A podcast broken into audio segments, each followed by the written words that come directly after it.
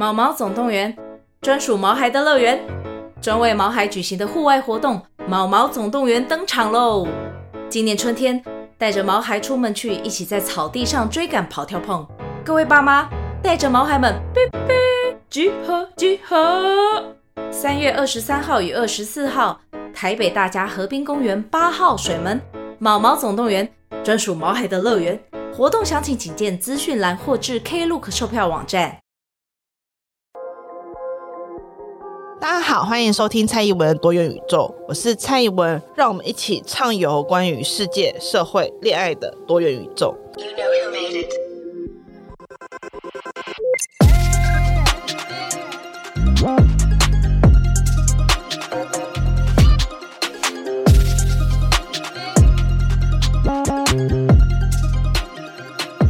大家好，欢迎收听蔡宜文的多元宇宙。那今天是一个实验的集数，因为我买了可以载入的工具，所以现在我在自己家里面也可以找客座主持人来跟我谈话。然后最近因为本节目开始有点节目、呃、题目干涸，所以想要找一些固定的客座主持人来跟我们对话。那还是一样嘛，人就是要剥削的时候都会先剥削自己比较熟比较亲近的人，所以让我们欢迎未来可能会变成固定客座主持人的我的妹怡璇。 Hello 大家好。然后因为我们节目一直以来都比较严肃嘛，突然要闲聊有点困难，就是我们要突然进入姐妹垃圾话模式有那么一丁点的困难，所以我今天还是跟她写了一个很长的录音通告啊什么大纲，就是从一个比较震惊的主题开始出发。但是我完全不确定我们在接下来聊天的过程当中会不会进入一个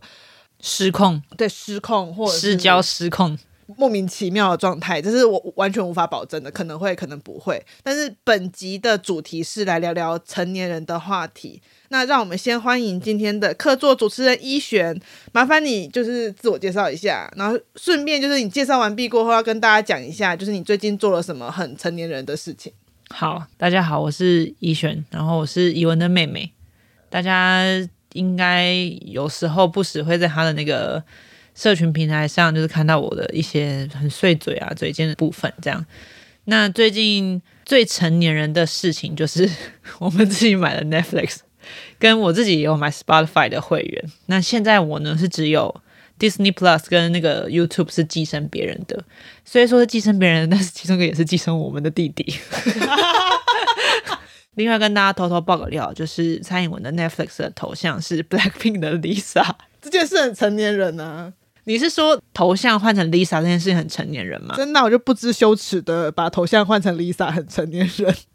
而且我们其他人的那个头像就是什么，像我是皮卡丘，然后柳橙是伊布还是快龙还是快龙，然后最下面有个是我们家用的，就是我们家里接那个 P S 四 的，是也是一只神奇宝贝，有点忘了，还是一只柯基，没有，它是一只一只狐狸狐狸哦狐狸。所以那个头像那个纵览下来就是一些可爱小生物，就有一个 Lisa 的头在那边。哎、欸，我是说认真的，因为 Netflix 的那个会员那个头像，它不是只能选它几个它里面的选项，对，它不能自己上传自己的头像，所以只能从里面挑、啊。如果 Terra Shift， 因为 Terra Shift 有那个纪录片嘛，如果有那个的话，我就会选 Terra Shift。所以 Lisa 已经是我的 second choice， 因为 second choice 嘛，对 ，Lisa 已经是我的 second choice。而且 我, 我就现场就会说，请问是谁放 Lisa？ 他说我啊，你觉得不像吗？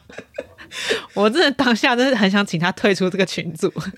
你觉得不像吗？我觉得是啊，你的你的眉毛也是眉毛，眼睛也是眼睛，跟 Lisa 也是蛮像的。对啊，让我想到之前我们不是有一次说我们不是路过是 Dior 吗？还是哪里？就是娜塔莉波曼的口红的那个。因为那个时候我完全没有化妆习惯，然后我就很想要开始有这个习惯，然后我们就路过了一个 Dior， 那时候 Dior 代言人好像是娜塔莉波曼。我忘记是，反正就是一个精品的化妆品品牌， 对， 对， 对， 对， 对。然后我就看到那个娜塔莉波曼，我就说哦，我也想要买一支那个颜色的唇膏。然后蔡依璇就说，好像是说什么什么，你你觉得画了之后就会更像娜塔莉波曼啊什么之类的。然后我就跟他说，但我觉得我跟娜塔莉波曼，也就是我是硕士，他是博士，我们就差一个博士学位而已。然后我就说，哦，那个是你跟他差距最少的一点。我后来有去考博班啊，所以我跟他所以现在更靠近了一点，更靠近娜塔莉波曼了。而且我已经过了一科资格考，所以我一直在往娜塔莉波曼前进。可以，所以比如说接下来你过了成为真的博后，你就是说啊、哦，我目标就是娜塔莉波曼这样子吗？对，就是我要成为娜塔莉波曼。成年人的步骤就是越来越往娜塔莉波曼前进，好像好像也算是合理。对，这是我们今天的主题，就是如何往娜塔莉波曼前进。大家会不会有没有想说，哇，讲点成年人的话题，有没有想说，哇，很多新三色可以听，就殊不知、哦我们姐妹俩完全没有讲任何成年人的话题。哎，今天我一开始来找她讲的时候，因为我们原本要讲的东西，我要进入主题了，非常错的进入主题。因为其实我那时候来找依璇讲的时候，我是要跟她讲喝酒，就是我们要来讲一个真的是成年人的话题，因为在台湾目前为止，应该只有成年人可以合法喝酒。Yes。对，但是本集真的没有业配，但是如果有人听完这集的话，业配酒我们很欢迎。欸，可是我也在想一件事情，就是酒是可以业配的吗？对，因为如果说是视觉的话，可以上标语，也是政府规定的。可是比如说我们这个以声音进行一个业配的内容，是比如说我每讲一句话就说、啊、哦，未满十八岁请勿喝酒这样子吗？酒后请勿开车这样子的业配，好像没有听过 podcast 有业配酒。我们就会像那个极度不妥，那个他每出现一句话下面就要出现一个跑马灯，说这个言行举止是昭和时代的一个男人出现言行举止不是他的错，这样我在想还是他那个分级就会说这一篇有成年人的内容，会不会是这样子？那我这一集要加成年人的内容吗？可这集没有鼓吹大家喝酒、欸、这集我要讲的事情是酒酒，但我们不是不鼓吹大家喝酒的人。哎、欸，待会听完我们讲话，如果还想喝酒的人，我觉得蛮厉害的。但是我这两个人让喝酒变得好无聊、哦、对，我现在看完稿子，我觉得我们两个写的喝酒稿超级无聊的。其实这样子，因为一开始我要讲医学来讲成年人的话题，那又要符合我们这个严肃又有用的 podcast， 我第一个想到就是聊酒。因为我开始工作后，其实会常常被带去各种有酒的场合，就也不是现职啦，就是我开始进入职场过后，常常会被好朋友们带去一些有酒的场合，但我其实超级不知道怎么点酒，加上我一般人当不知道怎么点酒的时候就会点啤酒嘛，但是我不喜欢喝啤酒，所以一旦我当我说出我没有很喜欢喝啤酒的时候，那些人就会塞那个酒单给我，酒单上面就有很多五花八门的东西，然后我就会完全看不懂那是什么东西，我就会远端求救我妹，就是我就会拍那个酒单给蔡宜璇。哎，我可以讲本名吗？应该可以吧？要找，因为我的名字其实跟名字差一个字而已，好像是、哦。对啊，好，就是蔡宜璇同学呢，我觉得因为他曾经因为工作而考过唎酒师的执照，那是不是要先跟大家简介一下什么叫做唎酒师？你知道我我对于唎酒师的第一印象是，你知道神奇宝贝里面有一个类似于唎酒师的职业吗？有吗？有，它在后几代有出现一个，就是它会帮你配对最适合你的神奇宝贝。哦，那哦，我懂你的意思，就是它是帮你进行一个搭配。对对对对对，不是真的是跟酒有关的。不是不是，它是一个很像唎酒师的职业。可是很多职业都是跟搭配有关的、啊。你这样衣橱医生，你也是可以说是跟神奇宝贝那个职业很相似吗？也是啦，因为衣服是我们的神奇宝贝啊，可以这么说。就是你有时候我们要收服它，有时候是他们收服我们。对啊，有时候你你不是早上出门的时候要约会，你就会穿着一件衣服说就决定是你了，细肩带这样。然后我们就是要去每一个道馆，不行，我们又开始跑主题。好，我们要先解释唎酒师是什么东西。好，其实唎酒师就跟大家熟知的红白酒的侍酒师、品酒师一样，只是这个唎酒师它是否那个清酒体系的，所以其实它就是一个日文的汉字，那日文发音就是 kikisakeshi 这样子。然后它其实本身就是同时有品尝酒类的风味，跟同样也有包含就是比较职业导向的，就是服侍酒，就是怎么倒啊，怎么拿给你啊等等的。那其实这是算是证照啦，就是你对于清酒有任何在品饮上的兴趣啊，或者专研都可以去考。那它跟职业无关，就是你去居酒屋也不一定呃要有相关的证照，也就是说你要成为英文老师，你不一定要有一张多益九百分的金色证书，但是你有的话，大家会觉得哇，好像还可以信任他这样子。没有啊，有些英文补习班老师还会把四给九拼错。有跟上这个话题？我有跟上这个话题，但我没有，我没有意料到我们这次也是要来造口业。在本节目里面，我们会措手不及的造口业。如果还不知道到底谁把 schedule 拼错的人，可以上网搜寻以马内利美语，搞好每某天我会来讲这件事。所以唎酒师他的工作，如果今天我们不要讲证照，他的工作大概是在干嘛？利酒师的工作，其实你就想象他就是红白酒的品酒师。比如说你去餐厅，你就跟他说，哎，我今天想吃什么，或者我今天风味想喝什么，然后你问他，他就说，哦，那我推荐你怎么样怎么样这样子。然后有的像是他有一个叫做日本酒质的品鉴师，就是他会帮你看呃这个日本酒的品质如何，有没有坏掉啊，或者什么，帮你鉴别一下酒的状态。日本酒是不是很容易坏掉？日本酒是很容易坏掉，呃，它保存得当的话就还好，可是它算是有点纤细高贵的酒，就是它比如说很要求你的温度啊，然后你不能剧烈摇晃啊，然后开了之后最好越快喝完越好，因为你就想它是一个酿造的酒，它不是经过蒸馏那一种比较高酒精的，所以你就想就是酿造的酒，它经过空气什么，它就会持续在进行一个发酵的过程。其实就是跟红酒开了之后你也不能放一年都不喝完，牛奶也是对牛奶也是对牛奶也是它就是一个比较需要迅速喝完，然后就可以赶快再开下一瓶的一个酒。可是红酒不是常会有那种什么年份圈圈圈年的那种红酒、嗯嗯嗯、我刚刚讲圈圈圈年是因为我完全没有认知到哪一年的红酒是比较好的红酒，然后他们会讲说圈圈圈年在哪里的红酒，所以感觉那是个可以放的东西，而且会越放越增值的感觉。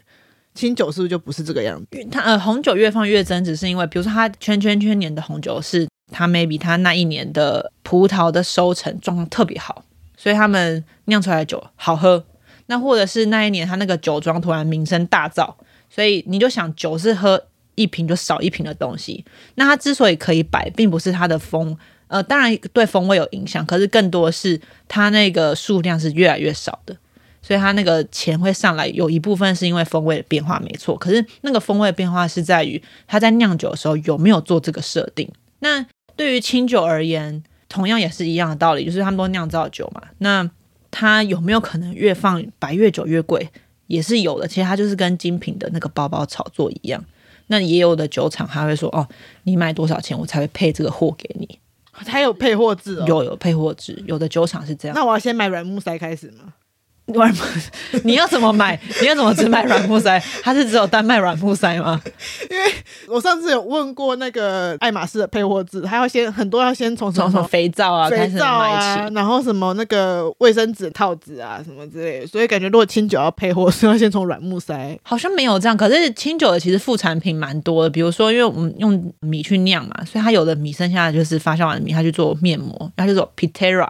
哦，那就是 Pitera。 Yes， 然后比如说像獺祭它有个酒粕也会拿去做，比如说咖喱，甜甜的干口咖喱，然后又有酒味可是没有酒精。哦，那真的是蛮，所以他会先从咖喱开始卖。你不，他不会，他不会咬。哎、欸，反而那个很难抢。哎、欸，真的吗？那就很特别，就很难抢。我还蛮想吃吃看獺祭咖喱的、欸，就会有一个獺祭的香香的甜甜的感觉。但是其实我也喝不懂獺祭，就之前你有带一罐回来，然后我就觉得喝起来就是酒。要不然你喜欢它喝起来像养乐多吗？就是可尔必思酒，就是它就是酒没错啊。如果你喝到一个酒它喝起来不像酒，那就是偏怪，是不是？不男不女。为什么要在这种时候自己说自己？我不是很懂。不是我，我意思就是说有些酒就是它像我们这种，我刚刚讲就是我我其实不大懂酒怎么样算好喝的人，所以我反而有时候会觉得就很像是我去吃甜点的时候，有时候会很惹怒甜点师，因为我们夸奖甜点话都是嗯，这甜点蛮好吃的，不会很甜。我有一个甜点师朋友就很生气说，不要再夸奖甜点不是很甜就是好吃的甜点哦，你懂我意思吗？所以很多人在夸奖酒的时候会说嗯，这个酒很好喝，因为酒味不是很重。哎、欸，可是我们听到这个我不会生气，就是我在任职于酒公司的时候，我其实听到这个不会生气，因为我其实我觉得比如说甜点没有很甜，其实换个角度想就是说它这个甜点在制作的时候它的调味是适中的，是符合它的 T A 的那个风味导向。那我觉得酒感没有很重，是因为不得不说酒感某个程度上对于大众来讲就是蛮让人害怕的东西。嗯，那如果酒感没有很重，代表说它是你可以想象它是一个细致的酒，它是一个高雅的酒，它 maybe 是个清淡的酒，是个爽朗的酒，它是有很多种不一样的风味的呈现。哇，你刚刚给了很多很棒的词，就是未来我要去参加这种酒局的会议，然后不知道怎么描述这个酒的时候可以拿来用的，就是这个是高雅的酒，这个是清淡的酒。因为我觉得酒这个东西特别是在工作场合当中，它很容易会变成一个符码，就是如果你很会喝酒或你很会点酒，你就会让人感觉好像比较成熟一点。我也想在这边问一下，像我这种没有那么喜欢啤酒，也没有到很能喝，但是想要成熟的点酒，不要每次在酒单那边看很久，最后又点长岛冰茶，但其实喝不下去，一杯就会醉倒。对，怎么会想要点？怎么会不知道点什么？点个长岛冰茶，我觉得这个思考逻辑很特别。我没有跟你讲过长岛冰茶的故事吗？我人生第一次喝，我当然有喝过酒，但是我在那次以前并没有自己去点过酒这件事情，所以我那时候去的时候就是酒单就下来嘛，我就看到有长岛冰茶，然后第一个反应就是哦，冰茶嘛，那应该很好喝吧，甜甜的，对，浓度不高，甜甜的应该很好喝吧，我就点了长岛冰茶，因为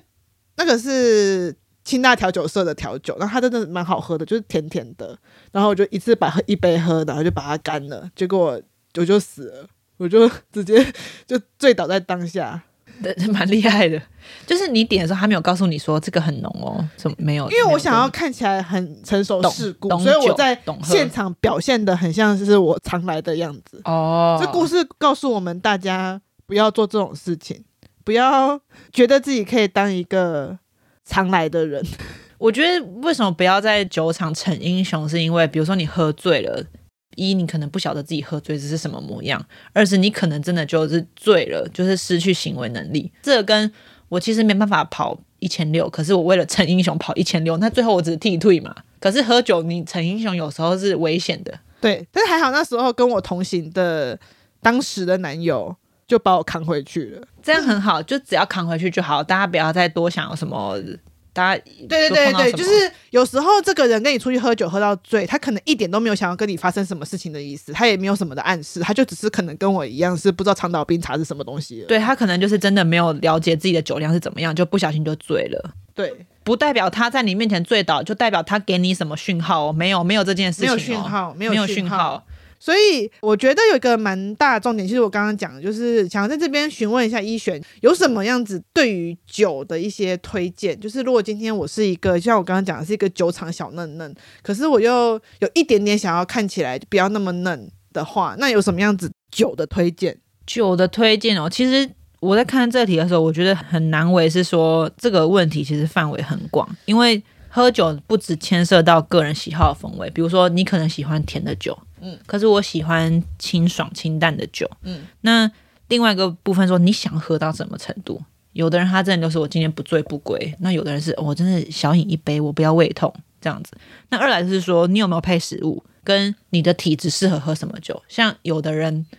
我有个朋友他就是烈酒都喝不到，就他一喝那个红白就吐到，就是每个人体质是不一样、嗯、然后像我自己的话也是我可以喝清酒，但是我红白也是比较不行，就是每个人其实体质是不一样，对于不同酒类的耐受度不一样，然后在这样子很多元的条件下我没有办法用三言两语告诉你就是选这个酒准没错，但是想说在这边分享一下我如果今天去喝酒我可能会有几个点会去思考。一个就是说今天我有吃东西，然后我吃的东西刚好比较油我比较重咸一点，那这样的话我就可以配一个比较辛口的，那不是辣、哦、是比较那种 dry 的感觉，或者是有一点气泡有一点酸度的酒，这样子的搭配其实可以有效的解腻，你就可以吃更多，店家就爱你。所以这是为什么快炒店都会配啤酒的原因。没错，它就是有气泡，它那个气泡其实就是很快可以带走你舌头啊你味蕾上那种很 heavy 的食物的调味，但是啤酒很饱耶、欸可是你这就是为什么人说喝酒过后吃东西会越吃越多，你可能真的有时候饱到一个不行，可是就是一就是酒本来就是一个开胃的东西，这就是为什么其实国外很多人酒是拿来搭餐的，还是有点像一加一大于二这样子。所以你说气泡饱是真的是这一回事没错，可是你就想我吃一个很重咸的东西，然后哇洗刷下来这个对比感很爽啊，所以我就会人类就很贱，就会一直想要重复这样的行为、oh. 所以在快炒店我们就是如果搭配啤酒的话就会吃很多。我有一个小疑问，我不知道是不是只有我一个人体质这样，我每次喝啤酒都很会放屁，而且是那种现场直放的那一种。就那种噗的那一种。我知道，要不然还有会有屁，还有噗这样子吗？不是，因为有时候有些屁是那种你可以控制让它小小的出来，不要被旁边人听到。我是那种就算是今天是那种大老板出的现的场合都无法 control 的屁的那种等级。那是大声吗？很大声，很大声。对，我都要特别感知到，先赶去旁边放完，再回到就是工作现场，不然就觉得会不。然后是不止一个，对，是噗的这样子。那可能真的就跟气泡有关吧，因为我自己喝气泡水有时候也会这样子。可是我喝气泡水或可乐其实还好，我就是对啤酒特别会放屁。还是你对比如说麦类的那种比较寒冷的东西消化不良，所以就有点胀气。哦，会不会？我不太确定啦，我是乱讲的，伪科学，伪科学，伪科学，超伪科学，开始变老菜。好了，如果如果有朋友跟我一样喝啤酒会放屁的话，你就是不要在有有长官的场合喝啤酒嘛，你可以喝看别的酒啊，也是啊，对啊，所以就是追求屁的感觉。对啊，而且你不说你不喜欢喝啤酒，这样你之后你就有理由挡掉。他说来啦，怡文喝啦，我说不行哎、欸，我很容易放屁。这是什么挡掉理由啊？他会觉得你在闹哎、欸欸欸，你还喝喝啦喝啦，这是生啤耶、欸。然后不好意思，我会放屁，我会放屁，很容易放屁。那他们不信的话，你就喝，喝然后放在他面前。然后他你要放的时候，就说大家安静，我来证明我会放屁这样子。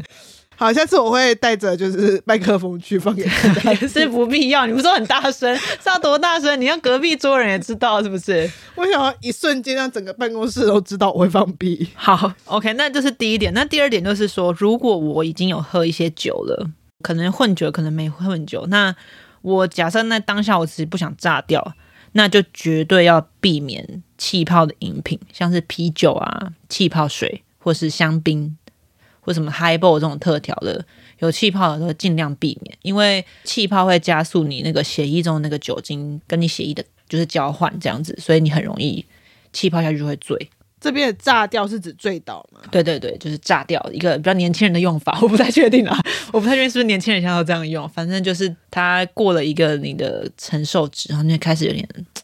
飘飘然，甚至是吐。你有喝到断片过吗？没有，我从来没有喝到断片过，所以我觉得蛮可惜的。是啊，可能是因为我喝到想吐的时候我就不会喝哦。可是我就是常断片的朋友是说，你就继续喝，然后你要加快速度喝，我就说我没有办法，因为我是喝酒会睡着的人，所以我好像也没有办法断片、嗯、因为就已经睡了，我要怎么继续喝？他们的说法是说，你要那个速度要快到你想睡觉前你就给它喝下去，强制关机，就睡觉前就直接干掉一罐格马兰，可以这么说。就是比如说那个电脑自动更新，比如说啊，三十秒后我们将会自动关机并为您更新嘛，你就是要挡在那个三十秒前直接按关机的意思。因为那个酒精就是断片，就是让你脑袋某一个部分关机嘛。可是好像说比较特别重视在外面的形象或是自制力比较高的人本来就比较不容易断片。我是一个刚刚说要放屁给我全办公室人听的人、欸、可是你你一直讲一讲，我就不相信到时候真的会这样做。你要那种麻烦你直播，你直播在这多元宇宙的那个账号，马马上马上不得了，follower 大增。我会变新一代的晚安小鸭之类的吗？为什么晚安小鸡没有什么直播放屁的那个？他直播在柬埔寨，而且怎么样？你的屁不是演的，你是真的屁，我是真的放屁。然后他们说，没有人会拿自己的生命开玩笑，可是你拿你自己的职业开玩笑。我拿我自己的职场开玩笑。对啊，那边只有大放屁。你好真实哦，非常真实，很 real。Yes， 然后这是第二点。那第三点就是，其实有点有点像违背你刚刚的那个问题，就是说，我们真的建议你不要害怕问店家或是侍酒师。你可能不用问你同行的人，但是你不要害怕问店家。相反的，我反而觉得有时候你问店家是一个成熟的展现，因为酒单上的描述其实不是这么的具体，因为酒其实喝起来算是蛮个人感官的。那比如说你说啊，这个有雨后青草的味道，可每个人对雨后青草的味道的解读就不一样嘛。那你不如准备一些你自己喜欢的风味的形容词，像我刚刚说的、哦、我喜欢清爽的酒，或是我喜欢有花果香，我喜欢有木质调的酒。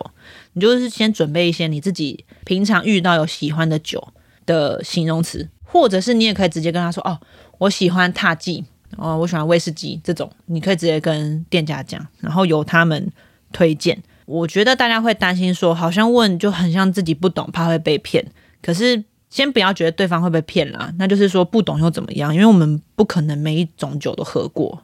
就是即使在业界上班人，他们绝对也不是每一种酒都喝过。术业有专攻，你就想今天居酒屋的老板他问你性别相关的，你也会觉得他很成熟啊，你不会觉得他就这样很不成熟啊。看他问什么问题啦，比如说他问你你觉得今天这一顿你要跟你老公 A A 吗，这样吗？对啊，就是哎、欸，你不是女性主义者你不 A A 吗？可是那就不是那就不是真的问啊，那是挑衅啊。我没有要你挑衅那个第九十，说哎、欸，你不是很会，来帮我挑一下，我现在要吃臭豆腐，你还帮我挑一只配，其实这也没关系啊，但是就是态度不要这么恶劣，可以亲切的说，对啊，如果我臭豆腐要配酒，你会觉得哪个比较好？这样很好啊，因为我们确实也有帮客人这样配过，没错，有大肠面线啊，什么都有，面线糊都有这样子。哎、欸，但我觉得形容词这件事真的很重要。我之前就是曾经碰过一个做咖啡跟咖啡师研究的人，然后他就说他其实台湾的咖啡在慢慢迈向本土化的过程中，其实会遭遇到一个问题是，你记得早些年来描述咖啡的味道是什么巧克力、可可香、嗯、然后什么柑橘啊或是什么橙花之类的味道、嗯、然后他就说其实这些描述都很不台湾、嗯、因为大多数东西可能例如说很常会出现一个词叫做黑醋栗，台湾有多少人吃过黑醋栗？嗯，所以他就说刚开始大家就会觉得这个词很不台湾，所以就算是咖啡师跟你描述的那个咖啡的味道，你也不知道它是什么味道，因为他如果跟我说嗯，这里面含有黑醋栗的香味，我就会哈，黑醋栗的香味是什么？所以后来我碰到一个咖啡师，他就很有趣，所以他就会开始用这就是阿嬷乌梅子的味道，嗯嗯嗯，他就会用这种比较台湾人会知道的口味名称来讨论这件事情。因为像我刚刚听你讲那个酒，我其实内心也想说木质调的酒到底是什么味道，就是在我脑海里面有时候我觉得大家不一定是怕问店家或是怕问侍酒师，嗯，是我连味道的描述我都不是很清楚要怎么描述，我可能只能讲出我想要喝甜的，我不想要喝甜的，我想要有气泡的，我想要没有气泡的，可是真的要进一步到我喜欢什么样子的口味跟我要怎么去描述这个口味，我觉得它就是一件蛮困难的事情，就是你要有一定程度的品味，你才有可能去做到你能够问出不会瞬间选择困难的问题。嗯，但我觉得这个前提就是你吃过的味道要足够多。其实呃，我之前在业界上班的时候，蛮多人他会呃，比如他是想就是例子想做餐饮业的，他就会从小会进行一个味觉上的训练跟辨识，就是尽可能的吃很多不同种的东西。那比如说我们很常听到的白酒的矿石感，我们一般人真的会去吃矿石吗？其实不会嘛。可是我们其实能够想象到说那个矿石感是什么感觉，是因为我们可能喝白酒，那每个白酒矿石感的共同性啊，原来是这个样子，我们就会知道说矿石感是这样。可是对于味觉的工作者，他们可能 maybe 就真的会去舔一下石头，他说哦，矿石感是这个意思。所以回到你那边说，就是说这个很具体的风味描述一定就是你要喝足够多，或者是你在喝的时候你很具体的尝试的去描述它。我觉得当你喝到一个东西吃到一个东西，好吃不好吃一定是你第一个想法，但是如果你能再进一步的去梳理或者去说明说哎、欸，你觉得它味道吃起来是什么，我觉得这个对于你之后去想象说、啊、这哪个味道是我喜欢的，哪个味道是我不喜欢的，有蛮大的帮助。因为比如说你看珍奶，每一个人心中的珍奶大概就有一个模样，可是十家不一样手摇店的珍奶它绝对味道是不一样，这就是为什么那么多 YouTuber 在做珍奶评比，明明我们看起来觉得嗯好扯珍奶在做这个，但是很多人在看是一样的意思。欸、可是真的不同家的珍奶味道就真的不一样。对啊，所以它是即使是就算是奶精珍奶也都不是一样的味道。对啊，你看珍奶还有分奶精奶跟鲜奶奶，奶精奶也有人很爱爱到不行，鲜奶奶也有人爱啊，那味道是不一样啊。那它的差异度是有人一喝就说啊这个是奶精奶跟这个是鲜奶奶，那它就是味道会有很明显的差异，那是因为我们常喝嘛。对，所以我们如果要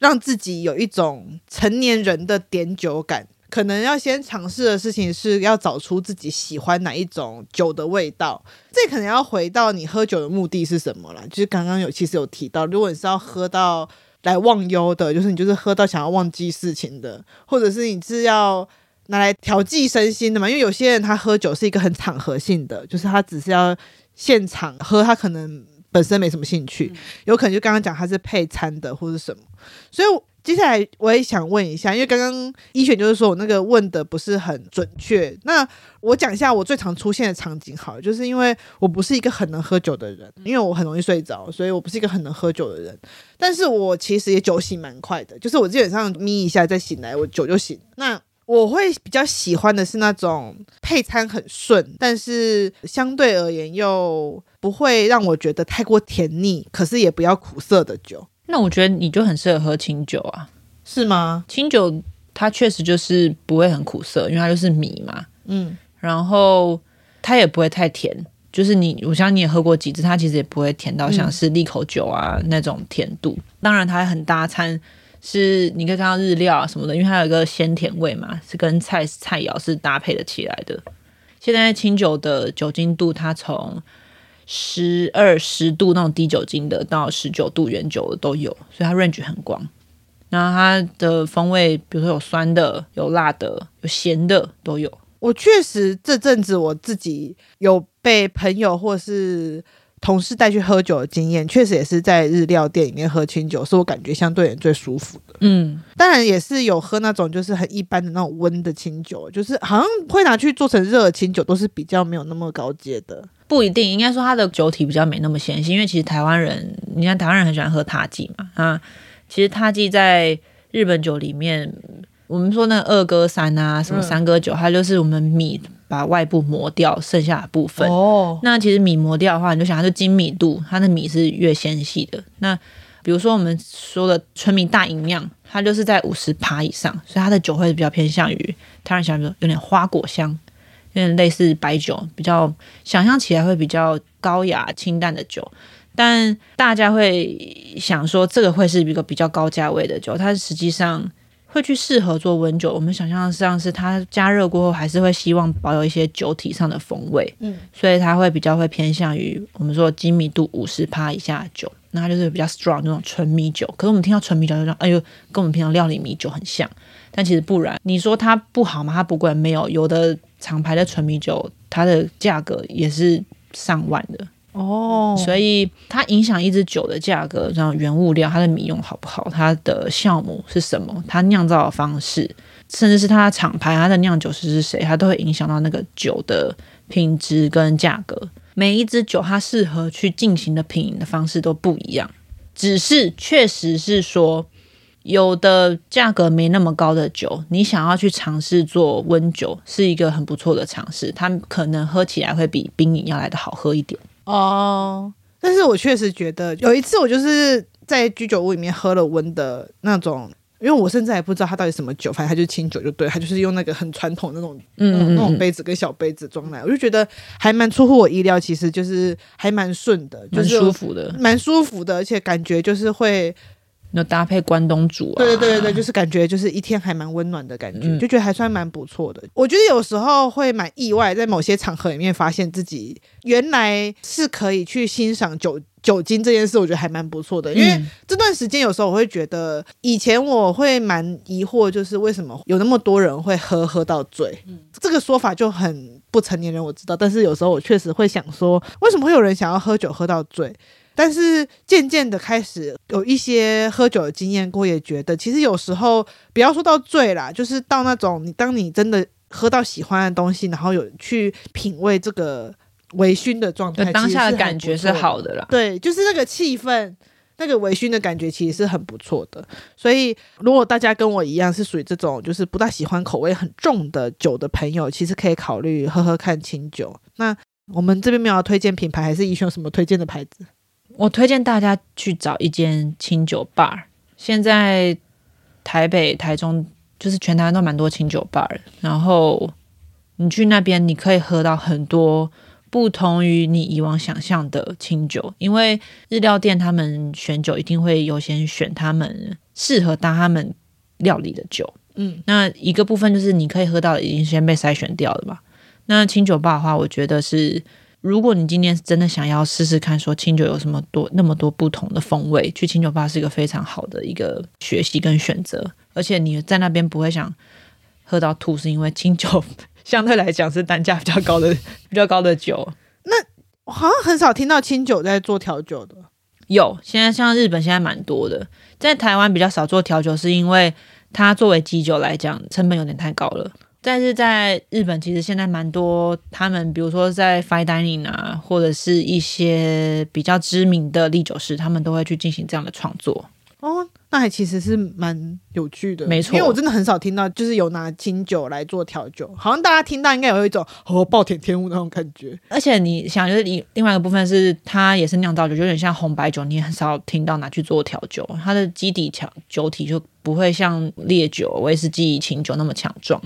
所以可能加下去之后、哦、原本的清酒感没有这么的突出，也可惜。也是加上台湾人很喜欢什么酒都加养乐多，我每次听到很多就是有人跟我说什么喝威士忌然后加养乐多，真假的你不知道吗？很多人都会跟我讲说威士忌加养乐多很好喝，然后高粱加养乐多很好喝，高粱加养乐多好像真的蛮好喝的。我每次我拿到什么酒都会有人跟我说加养乐多很好喝，然后就想说那是因为养乐多很好喝吧。可是如果喜欢喝有酒味的养乐多的话，可以试试看清酒有一个类别叫做浊酒，它就是以前那个过滤技术还没那么好的时候，把那个米曲那种发酵的留在里面。是不是就是你的名字那个嘴巴含着那个酒？以前他们没有什么酵母或者发酵技术的话，就是女巫有没有那嚼一嚼噗这样，然后我们嘴巴里面口水不是有那个酵素吗、嗯、啊，它就是会发酵就变成酒这样，滴滴啊，甜甜的香香的这样然后总觉得这个在对话有点可怕，对啊，所以它其实保留在里面的话，喝起来很像是养乐多，很不错喝，很开胃。大家如果去找的话，可以找我忘记叫什么赞赞奇吗？有点忘记，反正它那个酒标是有一只凤凰的，然后是绿色酒标，很不错那一只。但是你会让我一阵子脑海里面只要想到养乐多，就会想到巫女的口水，那也很不错啊。巫女的那也不错啊，你就在走在 Seven 然后看到那个小罐养乐多就笑得出来哇，原来是巫女的口水其实那就是酵母而已，所以我们的嘴巴是有酵母、欸、对，有啊，番茄酶啊，对，然后口水其实就是一种酵母。对啊，其实你只要吃米饭的时候咀嚼够久，然后它在你的嘴巴然后在你的嘴巴待够久。所以很久以前有一套减肥的派系是说每一口都要三十下，所以那是一种酿酒吗？可以这么说，它如果在你的嘴巴里面待够久的话。所以以后我们要开一个瘦身营兼酿酒，每个要咬进来，他他就是结训的时候出去，这就是他的一瓶酒，就是他酿出来的一瓶酒，好像很不错哎、欸。对，就是你除了瘦身之外，会得到一瓶你自己口水酿的酒出来的酒，然后你在瓶身上写说你瘦了几公斤，我本来六十公斤，我减到了五十公斤这样子，只是单纯凭咀嚼可以咬到五十五公斤哦，这么厉害。这边就开始有肌肉，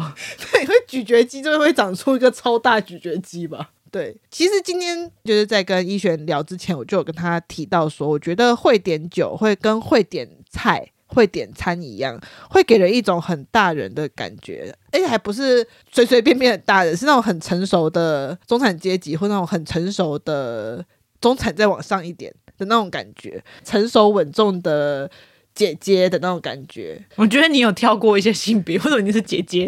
因为我是姐姐啊。好好好好，我我自己希望给别人的感觉是成熟稳重的姐姐，就是我还没有希望给别人一种成熟稳重的男人的感觉啊，目前还没有过这个这个想望，这个想望。但是每一个人的想望不太一样，有的人有想，我们也是尊重且支持。对对对对，如果有人想要成为成熟稳重的哥哥的话，也欢迎留言。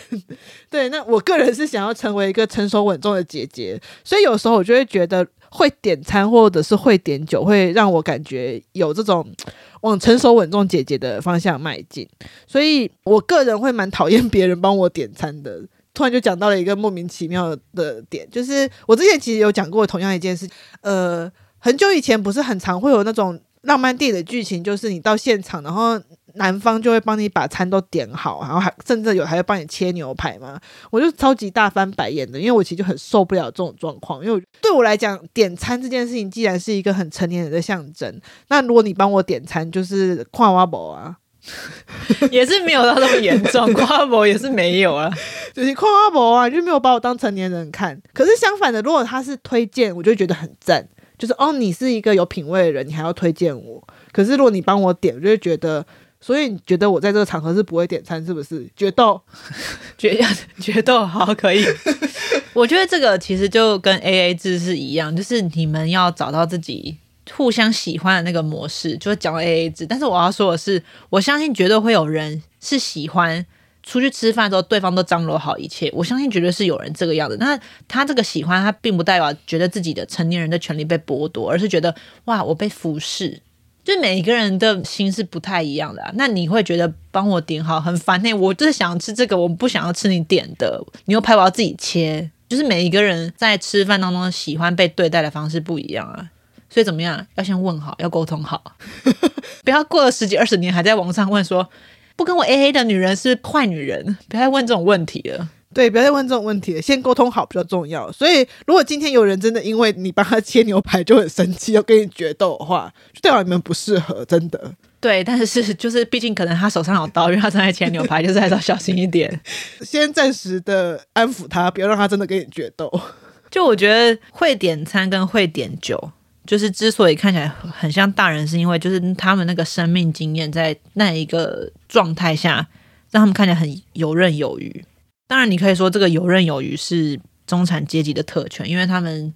有足够的资源去体验去学习这样子的用餐的方式跟环境。但当然也不用对于就是会点酒跟会点餐的人抱有什么超级有品味啊很有 sense 的想象，因为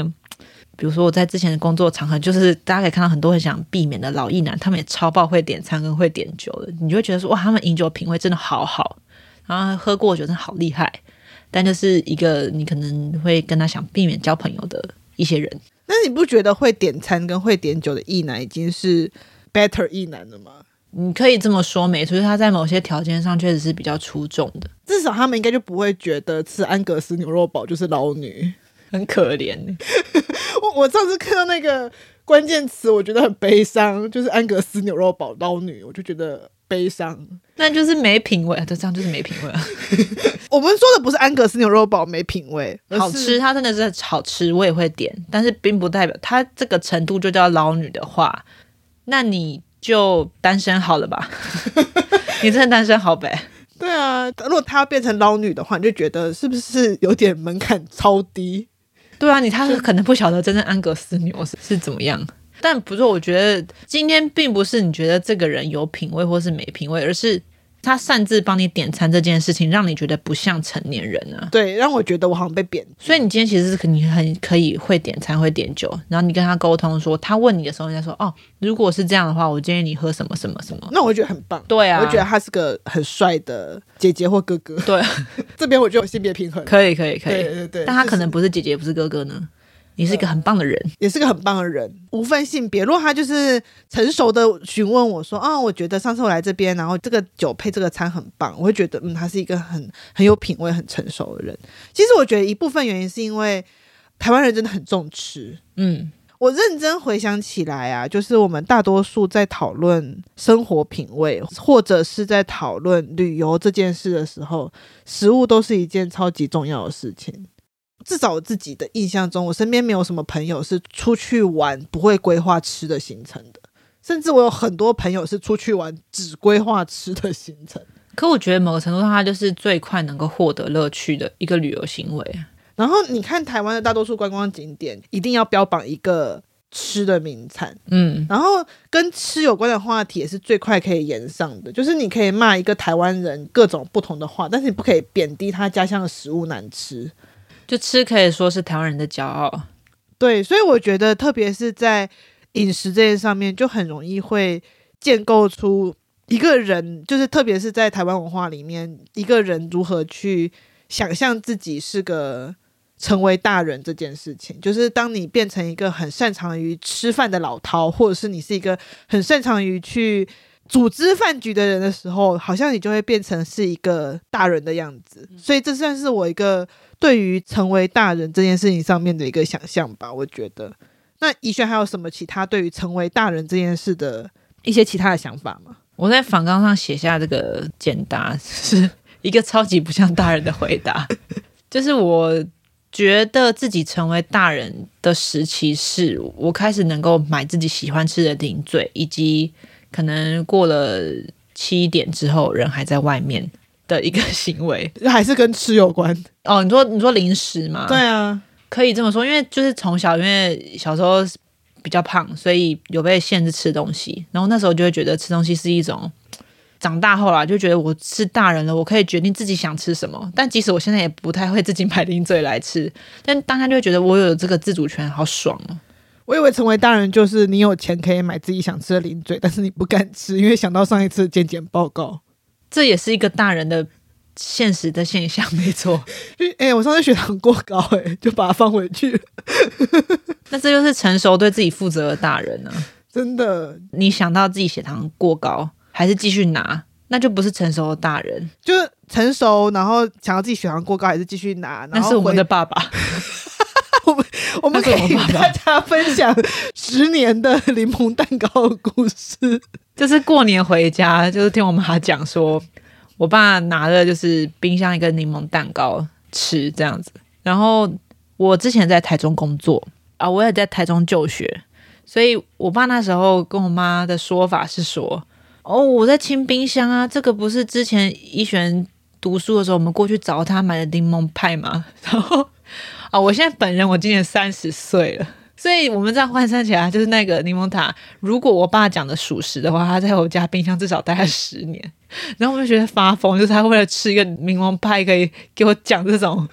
讲一个就是已经可以上完国小的柠檬派的，真的是可以，还不能看他毕业典礼，他大概是三年级的程度，对，就是一个已经上国小的柠檬蛋糕。而且他好像是真心的这样认为，我就更佩服，是他真心的认为那个柠檬蛋糕是一个十年的柠檬蛋糕，他还是继续吃。据说他有去跟叔叔分享，就他很可怜，吃了一个十年的柠檬蛋糕。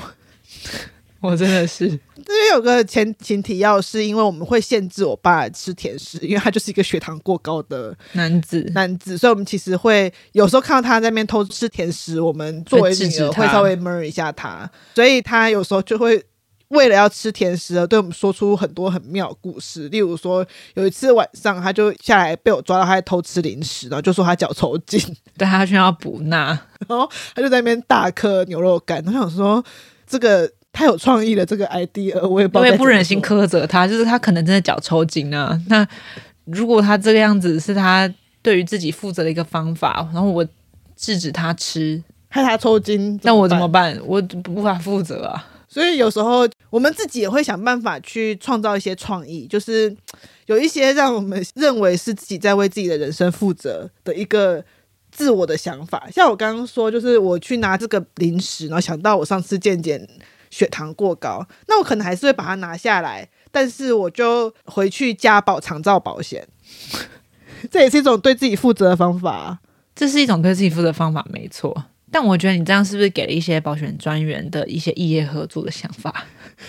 欢迎保险专员可以联络我们资讯栏那边的信箱，我们欢迎各种不同的业务的合作。但是我要说的就是，就算今天我没有拿到那个甜点啊，我也觉得大家都应该要思考一下未来长照保险的问题。是啊，不要想说养儿防老，不会养孩子就是催促你老。真的，如果我妈妈没有生我们两个的话，她现在应该会过得很开心，过得很开心，真的。其实我觉得到我们今日来想啊，我今天会想要来讨论成为大人这个话题，因为依璇她是我妹嘛，所以她算是我的人生当中除了我自己之外最能够亲眼目睹我从一个屁孩变成一个大人的人，因为他参与了我人生当中多数人生的任何的转捩点，所以今天也会想要找他来讲所谓的成为大人的话题。那当然这可能不是我们唯一一个认为自己成为大人的瞬间，就是食物啊，或者是三更半夜在外面游走不睡觉啊，其实也没干嘛，这就只是三更半夜在外面走路，只是逛个保养就好爽哦。为什么好碰保养？要不然要去哪？唱夜唱吗？我不喜欢，太累了。你这样子会让人越来越觉得我们的人生很可悲。哎、欸，我有夜冲过，我有夜唱过，但就是太累了，不需要。我有夜唱过，真的好累哦，唱到一半就会想睡觉。我跟你讲，我上次是我们三十岁的时候是帮那个高中同学庆生，然后我们不算夜唱，但是就是应该是七八点的时候去唱，他好像什么三小时还会再加送一小时，我就说不需要，我们唱不了这么久。然后我们四个人去唱，唱到后面大家开始很认真进食，没有半个人点歌，因为太累跟太饿了，然后就开始狂吃，然后很沉默，也没人聊天什么的。这就是三十岁去唱歌，真的。我超常去唱歌，最后都在吃东西，然后最后都坐在那边，大家都在疯狂的吃 buffet， 歌来就是哎、欸、你的歌你的歌不要啦，我现在吃东西这样。真的以前还想点什么情歌王拖长拖长时间，没有现在没有现在时间到马上干净利落走，时间没到还没关系，大家累了可以先回家了。对，之所以刚刚会说不要让大家觉得很可悲，我不知道大家有没有看过朱若勋有一篇文章，其实在讲他大学到研究所时候的散文，他前阵子有出，然后他其实里面有一篇就提到，就是那时候他的夜生活，就收扣夜生活，就是在研究室里面彻夜的打世纪帝国跟吃就是咸酥鸡。那那时候朱若勋打世纪帝国的伙伴就是我，所以这就是我们那时候的夜生活。然后有一次我就与我的另一个朋友，就是那种感觉起来在大学时期过得比较快乐的那种朋友，聊起了大学时候的放纵，然后我就很得意的讲起了这件事，就是讲起了哦，我大学的时候都会跟佑勋他们在研究室里面打世纪帝国打到三更半夜，然后他就对我露出了非常同情的表情。哎、欸，可是这真的很放纵哎、欸，这不论是睡眠上的放纵，也是热量上的放纵哎、欸。这其实你仔细想想，这是一件很放纵的行为。对，现在我应该已经不敢这么晚吃咸酥鸡，因为会睡不着。对啊，现在这件事情是做不了的。因为比如说好，你说你学生时期去夜店，然后去酒吧夜生活，可是这些事情你其实长大后你要执行都是没问题的啊。可是现在哦，你想想看，这个年纪你要坐在椅子上打世纪帝国四小时打到两点，只能吃盐酥鸡，有一个人陪你这个样子，你找得到吗？你可以吗？你的身体受得了吗？你要陪我吗？先不用啊。哎、欸，我那时候还可以十八分生成的，现在已经没有办法。十八分生成宝，现在真没办法，现在真的没有办法，真的没办法，因为那个眼睛有点你要拼手术，对，眼睛跟手术有点跟不上，没有办法，而且快捷键我也忘记了。对啊。所以真的是那个时候开始做没有办法，我觉得现在没有办法。而且我研究所的时候也曾经做过一次，就是后来跟别人谈起来，大家都都用同情眼神看我。是是有一次我很生气的跟当时的男友说，我好生气哦，为什么我要在大好青春的时间里面这边念这些东西，我都没有去什么夜生活的地方什么的。然后他就说，那好，我们今晚就放纵一下，你要去哪里？我们就在新竹绕了一圈，最后我们去了二十四小时营业的按摩，在竹北。我不知道为什么竹北有超多二十四小时 H 按摩，呃，不是那种按摩，不是没有 H 的，不是它的 H 是 H R， 对，那个 H 是 hours， 不是不是什么 handai， 不是，是那个 H 是小时，二十四小时，对，二十四小时的。我好像什么爱开黄腔的老派主持人，然后赶紧做这些没有意义的澄清，是因为最近在看《极度不妥的关系》吗？下面又要开始出现那个走马，那个跑马走马走马灯，是有严重到。走马灯跑马灯说这个言论哦，只是我们那个时候的一个想法，就是我最后去的所谓深夜的放纵一下，只是去那个二十四小时的按摩，然后按了一个小时，然后我就回宿舍了。欸，可是我大学的时候去二十四小时按摩，我也有一种我是大人的感觉。我那时候好像去台中蛮大的叫什么春不老之类的，我还记得印象很深刻，是我大四那一年，我想说好久没有吃泡面，然后我想说我现在是有一些经济能力的人，然后去 Seven 买比较贵的泡面，然后日本泡面，我买了三个小的，想说可以吃比较多口味。我印象很深刻，我八点吃哦，然后配剧这样吃，好爽，很久没吃。结果我一到两点都睡不着，因为我真的胀气胀到太不舒服了。从那次之后，我人生大概一年只吃一次泡面。你看我很少吃泡面吧？就是真的从被那是吓到哎、欸，你好容易吓到，我真的吓到哎、欸！那是因为你吃三个才会这样、啊，很小个，两两个还三个，很小个，真的不是一个会让人家吓到的一个一个分量。是哦，可是我那次就真的是对于自己肠胃的成长，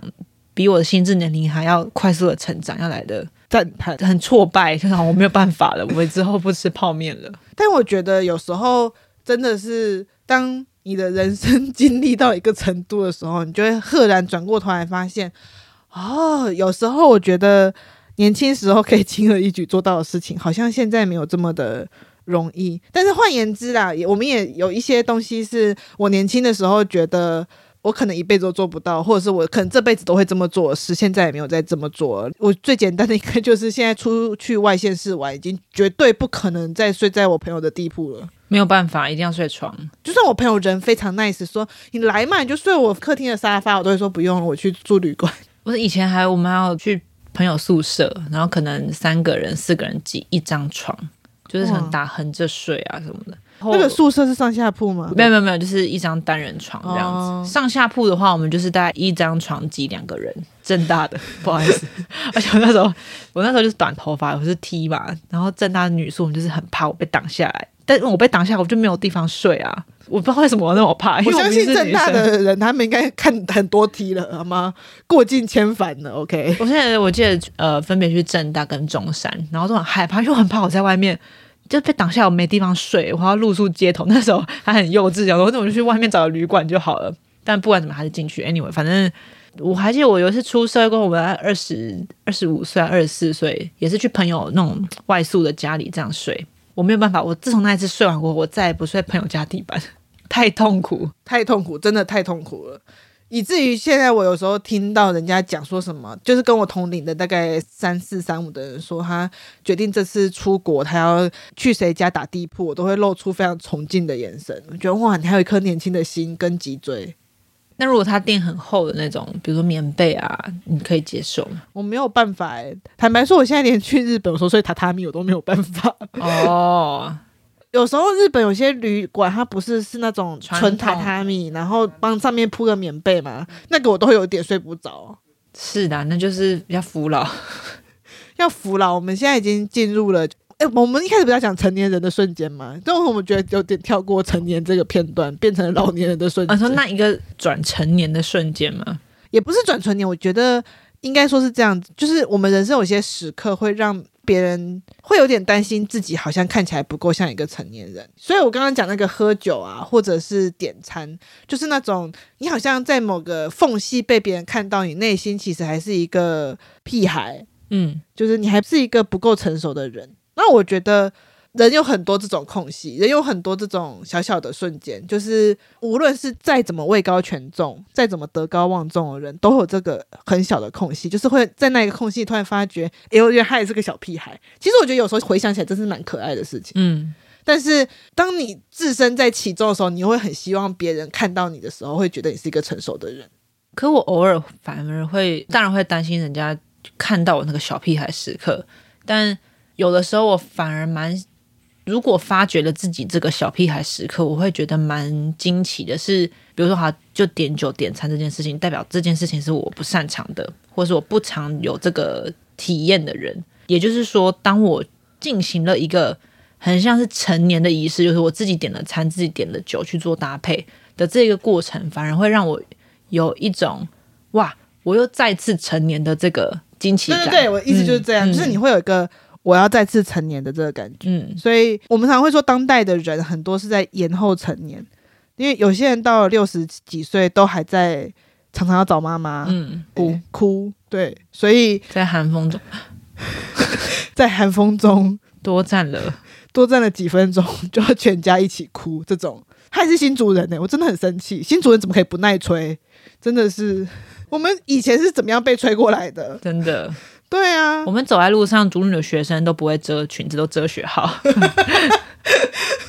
就是遮了也没意义啊，遮遮没意义啊，你是抵不了风，你不如遮自己学号吧，或遮脸，对啊，不要连接在一起就好了，对啊，对啊，或当天内裤就穿好看一点了，就是是啊，所以我觉得有些时刻就是我们这一代常会被说是延后成长的一代、嗯、但是所谓的延后成长，其实我也可以说就是我在。很多人生不同的层面都还是会时时刻刻发现自己还有那个成年的醍醐味，就你刚刚讲那个瞬间、嗯欸、我这一刻突然又更成熟了一点、嗯、所以呃，今天大概我们可以先暂停在这边。你说暂停在这边意思说还有下一集跟下下集吗？不然呢，不然我那么认真的还买了一个宅录的设施，就是为了要相当性的压榨在住在这边的每一个人。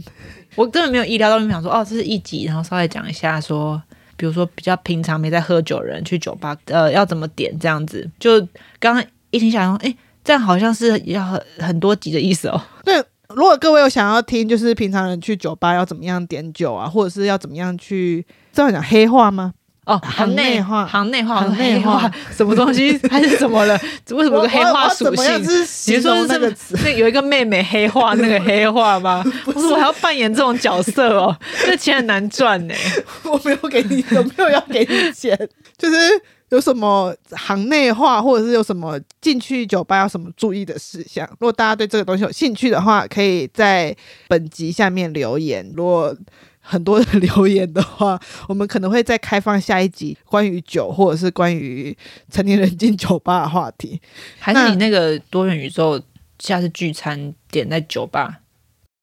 这个静默这个静默我们可能需要再有一点经济上面的实力就知道，就是我个人当然是很想回馈我的听众朋友嘛，因为呃，我们订阅群其实现在已经逐渐壮大，然后上次聚餐过后大家也常常在聊说接下来要去哪里玩啊，或者是要去哪边聚餐。但我觉得选酒吧是一个不错的 idea， 但是这个前提还是希望啦希望就是各位我们就是多讲一点，然后最后去那边做个验收，好不好？好，我们这样安排去现场，然后现场要非常成熟稳重快速的点酒，也是不用给自己这个压力然后一走到吧台开始计时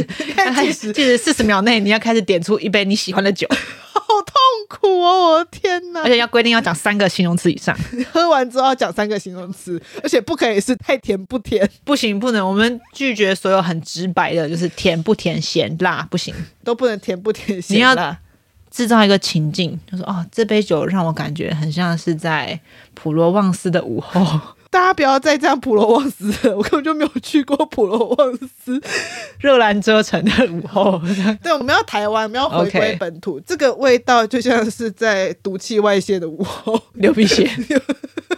流鼻血谋杀我有一些更 local 的一些东西 OK。好，总而言之呢，就是接下来应该陆续有一些比较常驻的客座主持，那可能依璇或者是柳橙也会陆陆续续的多上几次节目来。你是说你的当时的男友吗？对，我当时的男友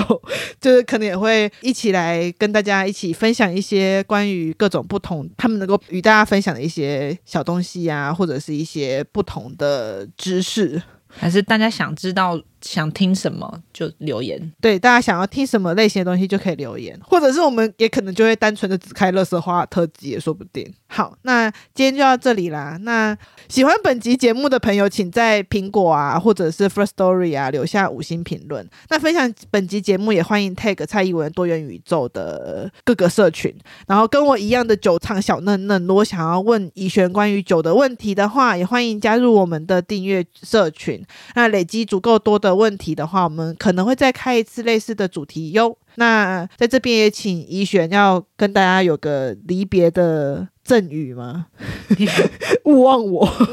还要撇两点，还要撇两点，这是什么永远快乐什么之类的吗？好，勿忘我，大家勿忘我，反正应该可能会出现很多次吧。对，他应该会出现蛮多次的。可大家这样会不会以为我很会喝酒？其实不然。我的酒量很超差的。那我们下一次可以聊完全跟酒无关的话题。可以啊可以啊，我们下一次可以聊库洛魔法使。可以，不知道我刚刚脑海第一个浮现的是库洛魔法使，因为最近那个很红吧，那个地毯是不是很红？哦，好像就是那个地毯。可是卡牌的话我可能会比较懂的，游戏王。好，我们也可以养，我们也可以养什么养？养游戏王，我们养，我们可以养金眼白龙。你把，就是你现在睡在你旁边那一只。我们有两只，我们再养一只就变成青眼究极龙，很好。我们可以讲我们家的青眼白龙。好，那今天的节目就到这边了，欢迎大家下次再来，拜拜，拜拜。